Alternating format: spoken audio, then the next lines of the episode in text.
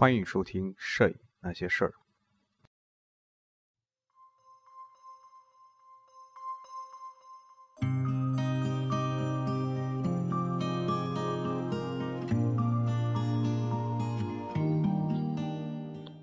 各位影友，大家好，欢迎收听《摄影那些事儿》第六十四期。这期我们继续聊世界摄影史，仍然是第三章。小标题：火棉胶湿版和蛋白印象工艺，它的风光摄影。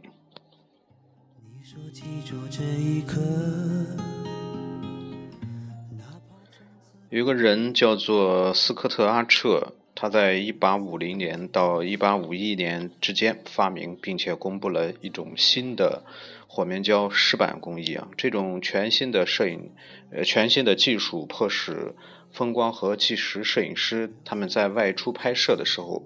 呃，除了要携带相机和玻璃底板，还必须携带全套的暗房设备，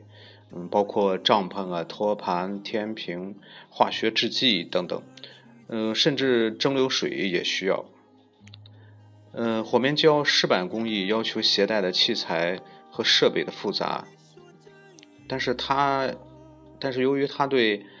自然色调的感光性更好，色调呢也更加丰富，在当时仍然是被认为是，呃，是继卡罗法之后摄影技术的一个大的进步。那么这在今天看来似乎是啊不可理喻的。但是纸基负片在实际拍摄和成像过程中，它的一系列的操作都是非常耗时间的。那么在玻璃底板上涂抹火面胶和碘化银的做法，使得成像画质更加清晰，曝光时间呢也大幅的缩短。所以火面胶湿版工艺在之后的三十多年里盛行。火面胶湿版工艺同蛋白印象工艺一同使用，那么成像的画质呢非常的清晰。因为相纸的表面也涂抹了感光的乳剂，火面胶湿火面胶湿板呢，使得风光摄影的机械化操作成为可能。这个也使得风光摄影作品成为大众的消费品，风光摄影呢，从此呢也进入了商业的领域。那么火面胶湿板它自身在感光性能方面的缺陷，那就使得玻璃底板玻璃底板。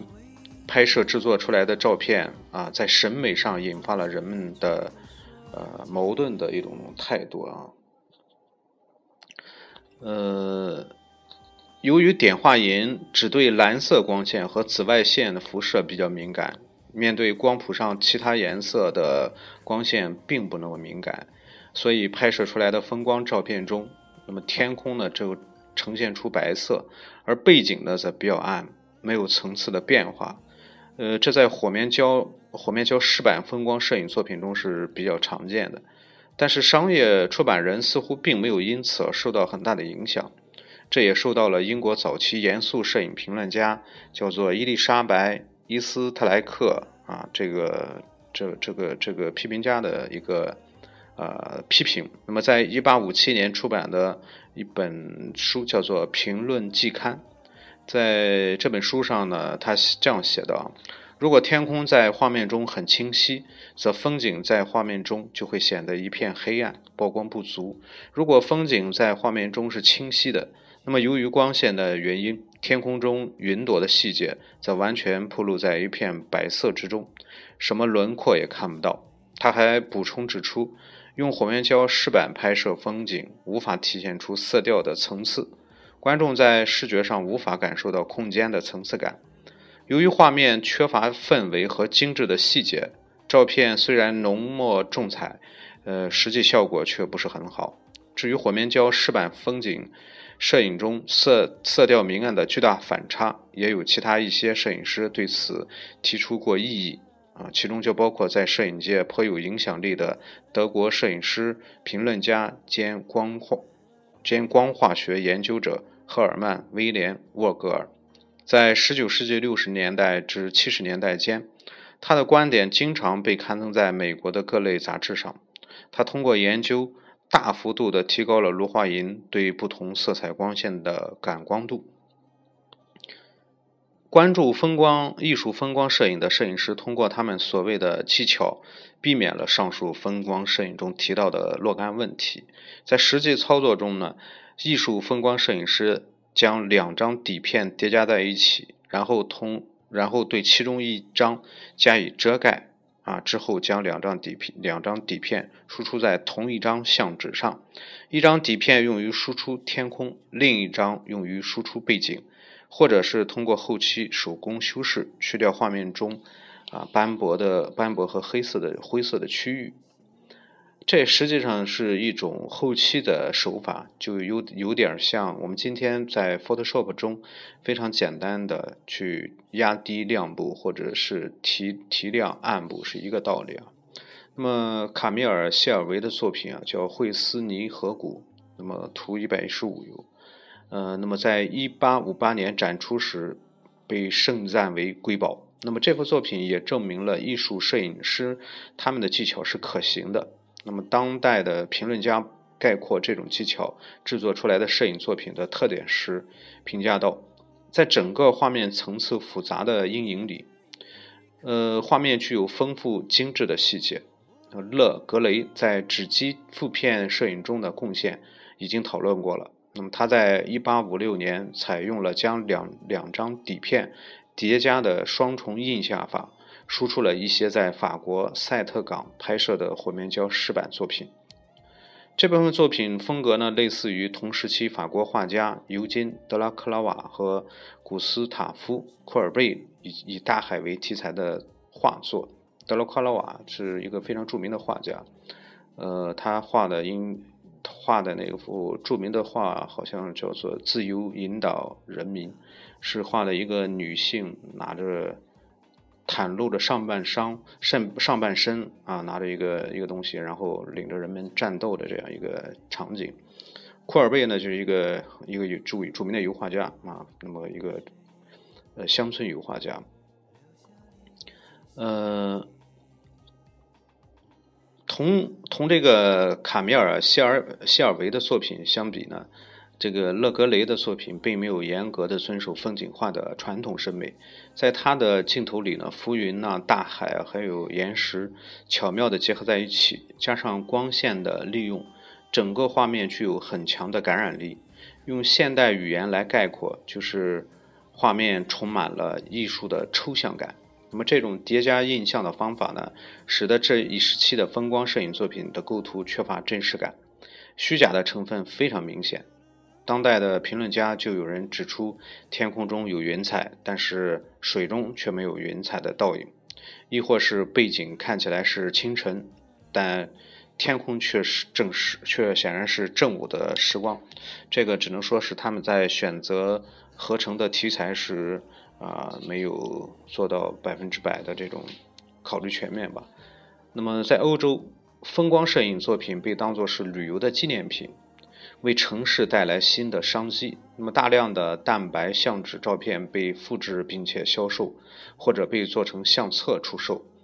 呃，或者呢被安放在立体镜中供人们欣赏。为了满足市场的需求，很多出版商雇佣一些自由摄影师前往世界各地拍摄，也有部分摄影师自己开始做风光摄影的生意。那么，还有一些摄影师，诸如约翰·亨利·帕克。拍摄纪实性的考古摄影作品，那么如此一来，呃，在主要目的只在传递信息信息的照片中，人们认为他们在审美价值，他们的审美价值并不是非常重要。而相反，最主要的两名风光摄影作品，出版商与销售商啊，弗朗西斯·费斯和乔治·华盛顿·威尔逊，在拍摄的时候，除了重视构图之外，还充分的考虑摄影作品的审美价值。他们的作品往往从较高的角度来拍摄，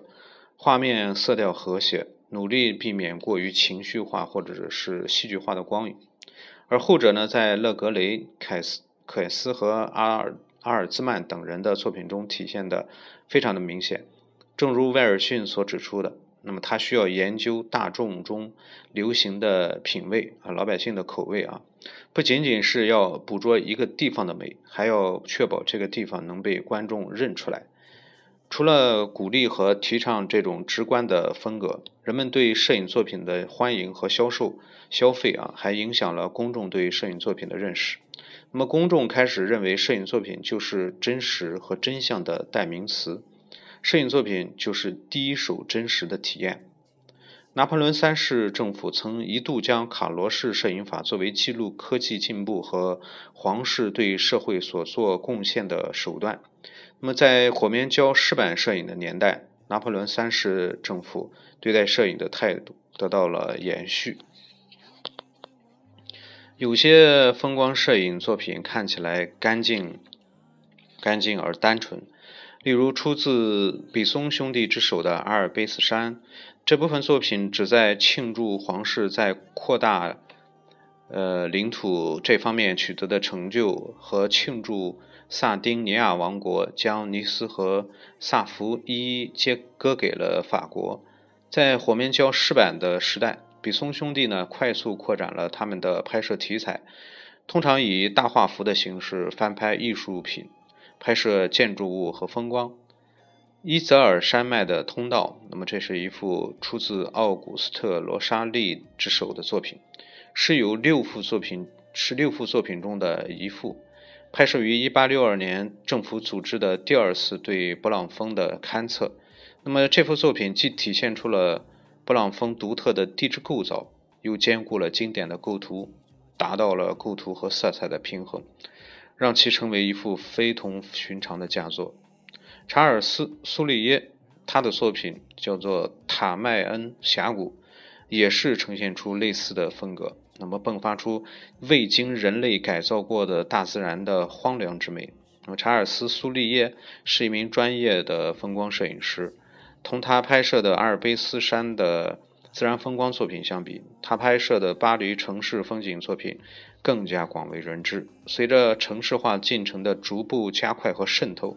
这些以纯自然风光为题材的摄影作品开始呼唤起人们内心的怀旧情节。那么，在19世纪六七十年代，美国摄影师镜头里荒芜广袤的大西北也流露出同样的怀旧的气氛。阿道夫·布朗不仅仅是一名充满热情的风光摄影师，也是该领域一名成功的创业者。他在巴黎、阿尔萨斯都开设了摄影，嗯，阿巴黎和阿尔萨斯都开设了摄影工作室，大量出版了风光摄影作品，从立体照片到全景照片，出售给英国、法国、德国，甚至美国的消费者。法国皇室希望阿尔萨斯人了解法国文化的根基。为了响应王室的需求，那么阿道夫·布朗呢，最先拿起相机拍摄阿尔萨斯省的风光和文化遗迹。之后呢，又陆续拍摄了四千余张阿尔卑斯山、黑森林和福日山脉的照片。最终用碳素工艺输出，而不是采用蛋白印象工艺。这样做旨在让照片能够保存的更加长久和稳定。布朗的作品《冬日瑞士日内瓦湖的汽轮》啊，这个图一百一十九，是一幅杰出的作品，达到了传递信息传达和艺术审美的完美的结合。尽管画面中没有人物的出现，但作品本身并没有拒人千里之外的冷漠感。英国的风光摄影师呢，也追求大自然的纯粹和自然美。并致力于用火棉胶湿版来捕捉和记录这种美，但是英国政府对于风光摄影的支持仅限于王室，时常有王室成员购买部分摄影作品。那么，英国大部分以及乡村，呃和历史文化遗迹为题材的摄影作品，多由摄影师自发拍摄，或者部分由私人出版商自助拍摄。很少是受政府的资助或委托拍摄的。芬顿在1862年决定放弃摄影之前，一直是英国境内享有声望的摄影师。1852年，他前往俄罗斯拍摄了大量以建筑物为题材的摄影作品。他于1853年开始改用火面胶湿版工艺。从克里米亚战场返回英国之后。他带着临时便携式的暗房，再次踏上了拍摄之路之旅。用相机记录下了怪石林林的林林的嶙峋的山地、山脉、峡谷、瀑布和废墟。对于已经进入工业化时代的英国人来说，这些题材都充满了浪漫主义色彩。欧洲大陆和英国当代评论家都认为，芬顿的风光摄影作品在当时的技术水平之下，已经达到了很最高的水准。尤其是他对画面氛围的把握和营造，以及俯瞰视角的运用。尽管如此，由于分顿的拒绝合成底片来进行叠加成像，也不喜欢后期进行手工处理，他的几何形式感比较强的作品，例如哈伍德宫的平台和公园，那么在图一百二，被指责为使观众不快。分队的很多风光摄影作品以立体平面化的形式被刊登在《立体视觉杂志》啊这本杂志上，以照片雕版画的形式刊登在《摄影艺术宝库》上，以蛋白照片的形式被收集在以英国本土风光为主题的摄影集和摄影图书中。这些出版呢和呈现途径是19世纪五六十年代广受大众欢迎的形式。一八五五年到一八八五年的三十年间里，在英国、法国、印度和美国的境内，在私人出版商和公众人物的支持下，大约有一千多册摄影作品集和摄影图书出版。蛋白印象工艺在这一时期广受大众欢迎和追捧。呃，原始照片为人类提供了艺术传记。历史和科技方面的图图片的记录，同时大量的地貌摄影作品成为文字描述的有力的补充，为各学科提供了更丰富的信息。即使规格较小且相对来说细节信息缺乏的立体照片，也被认为是适合为适合为科学和旅游类图书配图的。首位参加这种方式的人是英国天文学家 C. 皮亚兹史密斯。他于1858年出版了特尼里斯里弗岛的风光摄影作品，并且呢使用了18幅立体照片。他和同事们在这个岛屿进行过多次天文学实验。月刊《立体视觉杂志》那么也开始采用这种同样的手法，刊登和出版摄影作品。这本杂志呢持续出版了五年，大量刊登静物画和乡村城市题材的立体画。各种形式的摄影作品以版画插图的形式刊登和出版，并大获成功。一方面呢，是由于摄影作品的真实性和低廉的成本；另一方面呢，拍摄和制作过程相对快速，出版物能够很快印刷。但是呢，随着更高效的摄影技术的出现，以及印刷技术能够做到让文字和图书图片同时印刷，这些新技术的进步。直接导致了摄影版画插图的衰落。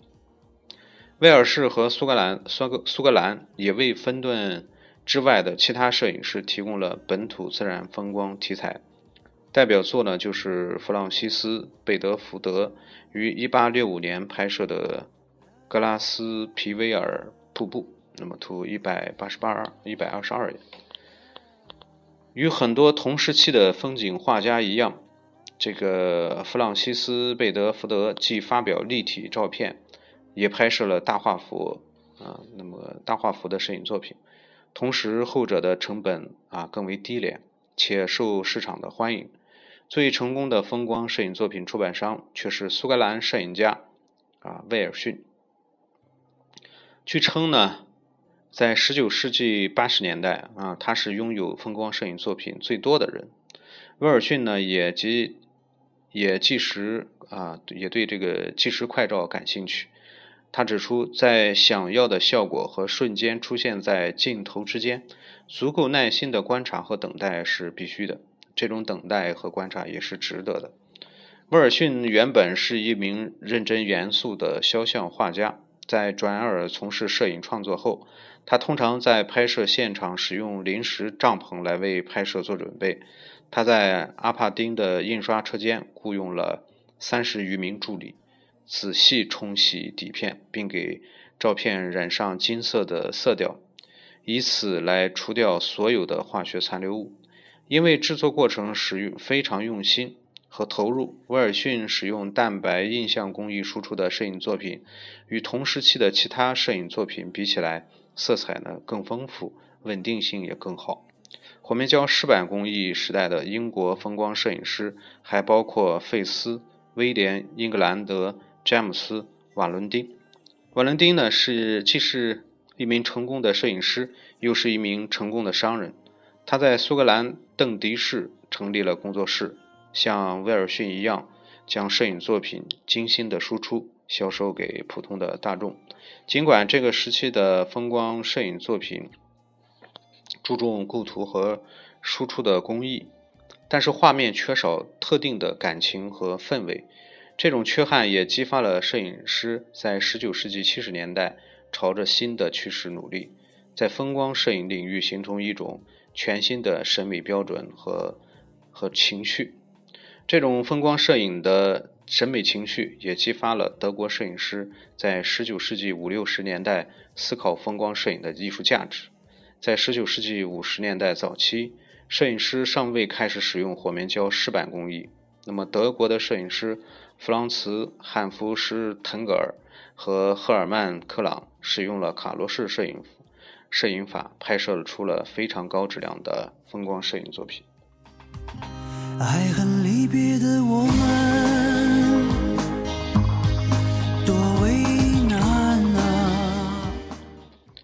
这个赫尔曼·克朗呢，是一名多才多艺的摄影师。他在德德累斯顿啊积累推广自己的摄影学会，在学会塑造将学会塑造成风光摄影。立体照片和肖像摄影作品的主要来源，他也受德国王室的委托，拍摄萨克斯、萨克森地区的乡村和城市风光。这些作品呢，最终在1872年以题以题为《国王的萨克森城市风光专辑》这样一本以这样一这样一个题目啊作品集的形式啊出版。那么，作为萨克森统治者庆祝金婚的特别的礼物。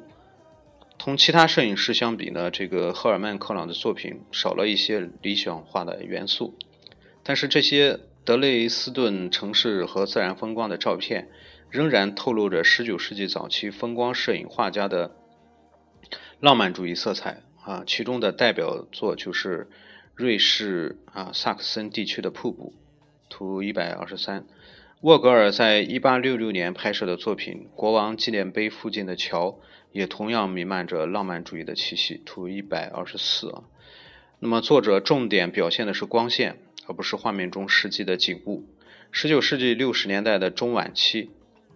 人们开始研究森林和树木的构造，这在格尔德·沃尔克林他的作品中体现的非常的明显。那么在图一百一百二十五页啊，他的作品。也体现出作者受到巴比松画派自然主义风格的影响。十九世纪六七十年代，啊，这个风光摄影在北欧地区得到了发展，这也使得，这也得益于旅游业的发展啊。英国和德国大量富裕的旅游者前往北欧地区岩石遍布的海岸线观光，啊，去，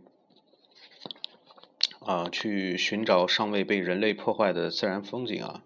丹麦的摄影师马库斯·塞尔默，瑞典的摄影师阿克塞尔·林达尔和帕尔·阿道夫·托伦，挪威的摄影师汉斯·阿尔·阿贝尔，啊，还有一个是克努德·克努森和马丁斯科斯肯，他们都拍摄过高质量的风光摄影作品，作为旅游纪念品销售给前往这些地区的游客。而游客呢，则希望通过收收集当地的风光摄影作品来丰富他们的个性的记忆。这些作品中最具戏剧化的色彩、最具戏剧化色彩的代表，就是这个克努德啊，克努德·克努森拍摄的薄薄雾缭绕的山脉和扭曲的冰川岩石的地貌。在图一百二十六页，一百图一百二十六啊。拍摄这这幅作品时，他大约三十五岁，已经是一名非常出色的风光摄影师。从这幅作品中可以明显看出德国绘画的浪漫主义气息对他的影响。它不仅记录了当时的当地的地貌，同时让整个画面氛围得到了升华。在意大利，风光摄影作品则完全被当作旅游纪念品。来自欧洲北部和美国源源不断的游客为风光摄影师为风光摄影师们啊带来了稳定的生意生意来源和收入，也造就了一批出色的摄影作品。他们啊，这个素质也造就了一批出色的意大利摄影师和国外摄影师，尤其是在意大利啊，废墟题材的摄影作品弥漫着浓郁的浪漫主义气息，大多数作品中都会出现古罗马雕塑、建筑或者花园，正如摄影史学家罗伯特·索别索别谢克所指出的那样。因为意大利被认为是人类文明的故乡，早期的摄影师在拍摄意大利时，总是很容易的就会染上浪漫主义的色彩。迪沃利的《海神溶洞》图一百二十七，这个作品呢是拍摄于十九世纪六十年代，出自苏格兰人罗伯特·麦克弗森之手。他本是一名内科的医生，后来迁往罗马居住。转行呢，成为一名艺术品经纪人。那么这幅作品的画面中，深邃的阴影暗示着古老和神秘莫测，同时画面也突出了抽象的形式、色调和纹理。那么意大利摄影师，呃，叫做乔阿基诺啊阿尔托利托贝利的作品啊，他的作品叫做《罗马广场的夜景》，图一百二十八。那么也明显的流露出了。啊，浪漫主义的气质。作者当时是与另外一名意大利人，叫做蓬皮奥莫斯莫林啊莫林斯合作啊拍摄了风拍摄这个风光照片。这不，乔阿基诺阿尔托阿尔托贝利啊受雇于意大利铁路公司。他的作品在输出的时候采用了底片叠加的方式，让画面上的废墟笼罩着一种。一笼罩在一片朦胧的月色中，这也符合游客喜欢在夜间参观罗马废墟遗址的传统。迄今为止，啊，意大利最有名的风光摄影师叫做布罗吉家族，啊，是这个布罗吉家族。还有呢，就是阿里纳，啊，阿里纳瑞兄弟。那么后者呢，在佛罗伦萨地区成立了工作室，并且一直保留到现在，与法国的布朗类似。阿里纳瑞兄弟还开办了摄影作品和艺术艺术品艺术作品复制、印刷业务。除了风光摄影作品外，他们也拍摄和出版一些静物作品，例如鲜花呀、水果呀，以及罗马和佛罗伦萨地区知名的摄影、知名的建筑物和文化遗址。那么，在意大利的南部，祖籍德国的摄影师乔治·索莫。一八五七年，在那不勒斯开设了摄影工作室，小规模的输出、销售风光和人文摄影作品。在威尼斯，摄影师卡洛庞蒂拍摄风土人情作品，销售给游客。他原是一名光学仪器制造商，但有很高的艺术天赋。这从他十九世纪七十年代的作品《从公爵府邸眺望圣乔治马桥》。雷教堂啊，这是一个作品名字。从这从这部作品中就可以看出来，意大利有着风景画方面的悠久的传统，因而风光摄影作品在意大利轻而易举地获得了成功和被人们接受，也就不足为奇了。其他地中海沿岸的欧洲国家，诸如西班牙和希腊，尽管都以秀丽的风光和文化遗迹而著名。但是却没有像意大利那样被广泛的拍摄和记录，可能是因为当时这些国家尚未进入19世纪旅游者的视线。那么，关于西班牙的最有名的照片出自英国人查尔斯·克里福德之手，他本是英国人，后来侨居马德里，是西班牙伊丽贝莎女王二世的宫廷摄影师。除了在马德里。那么，查尔斯·克里啊，克里福德还在西班牙、西班牙其他城市，从事摄影创作。他既拍摄艺术瑰宝，也拍摄风景和建筑物。他镜头下的格拉纳达阿尔汉布拉布拉宫殿的庭院，一方面体现出阳光照射下庭院的静谧感，另一方面呢，也记录下庭院内部丰富的雕刻的细节。希腊的风光，尤其是雅典卫城的风光，比西班牙的风景更常见。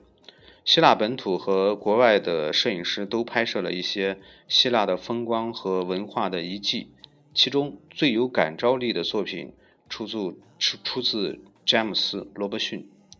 让啊，还有一个就是让·沃尔逊、沃尔沃尔瑟和威廉·斯蒂尔曼。后者虽然是美国人，但是同英国的拉斐尔前派有着比较紧密的联系。他在对艺绘画艺术失望之后，转向了摄影创作。威廉·斯蒂尔曼的作品。作品集啊，《雅典卫城的美学与建筑学阐释》在于1870年公开出版。其作品131啊，采用的是碳素印象工艺，在英国被称作奥托版。好了，我们今天就到这里。